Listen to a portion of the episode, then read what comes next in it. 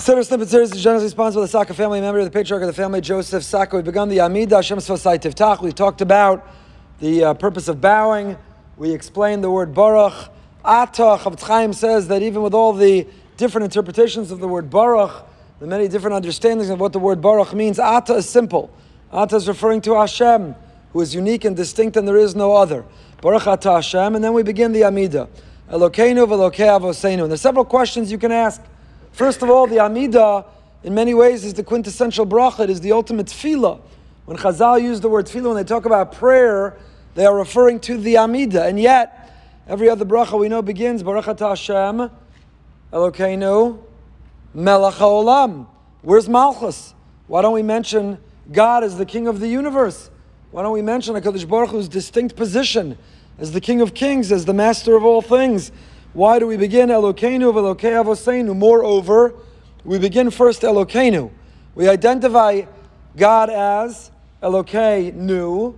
He's our God. Oh yeah, He's also Elokei Avoseinu. And in case that's not clear, Elokei Avram, Elokei Yitzchak, Elokei Yaakov. So if we're going to spell it out, Avram, Yitzchak, and Yaakov, why do we say Avoseinu? And if we're going to spell out Avram, Yitzchak, and Yaakov, why not save the precious moment? Just say Elokei, Avram, Yitzchak, V'Yakov. Why Elokei Avram, Elokei Yitzchak, and Elokei Yaakov? And chronologically, was he first our God or first their God? Shouldn't it be Elokei Avoseinu, Elokei Avram, Elokei Yitzchak, Elokei Yaakov, Velokeinu, and also our God? Chronologically, they lived first, they served and worshipped Him first, they discovered Him first, and only afterwards now do we. Enough questions? Like a Klali and Siddur snippet. So, several questions as we begin the same Amida we've been saying our whole lives. We blast through these opening words, which, by the way, I don't want to say they're the most important, but they're the most ma'akev. The halacha is that if your mind wanders the rest of the Amida, it's not a good thing, certainly not ideal, but you're say the Amida. But this opening bracha, the first bracha, the bracha of Avos, is critical. You have to concentrate in order to fulfill the Amida. So understanding all of these questions is very, very important. Why do we begin with the Avos altogether? Why are we starting with the Avos? Why don't we dive right into the things that we need or praise Hashem for His Gvura, His might, His power? It's another question. What came first, the Avos? Or the second bracha is Gvuros, Hashem's might and power. Because Baruch Hu controls the rain, conception, resurrection. He controls life. So why not first praise Him as being the source of all, the control of all, and then we can get to the Avos who discovered Him and introduced ethical monotheism to the world. Why do we begin it all with the Avos? I threw at you a lot of questions. We'll try to answer them over the next several evenings. So first of all, there's an element that we're beginning the Amida by going right for the jugular.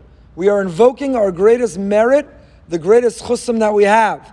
When you go to the judge, the very first thing you say before you talk about yourself or your life or your remorse or your regret or your commitment to the future, the first thing you say is, You remember my grandfather, your good friend? Do you remember how close you were? You remember you belonged to the same club, you used to golf, you used to hang out, you used to have Shabbos meals, you were chavrusas back in the day. Oh, now we can get to my case. Before we get to my case, your first introduction is avos. So the simple understanding, and the Ohev Yisrael, the Apter Rav, a little bit explains that it's zechus avos we're going right, the praise of Hashem, we're beginning with zechus Avos. Another uh, suggestion he makes is Avram is the first Jew, we all descend from him. And in that way, he's kolel, his neshama includes every Jew that was destined to descend from him. So we invoke him because he is our best selves. He is the ultimate combination and the complement of all who come after. So we are invoking him even this early on. But I think there's something much more basic. I saw Rabbi Wohlgemuth, there's a beautiful sefer, taught tefillah for many, many years in Maimonides. There's a beautiful sefer on tefillah. He says, you can't say Elokeinu melech haolam before mentioning Avram. Why? Because before Avram, did the world recognize him as the melech haolam? Now, by the way, the answer is yes.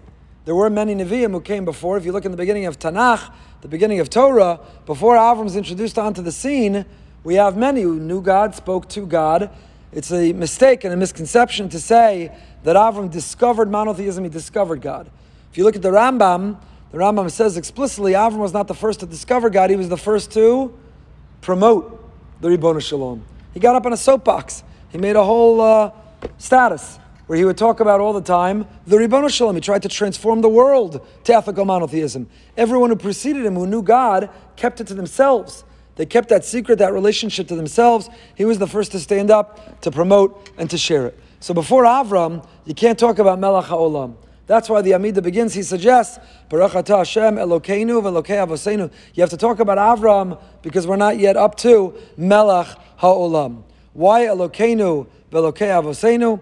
We'll have to uh, continue with. But to give you a hint, there's a dual relationship each and every one of us have with Hashem.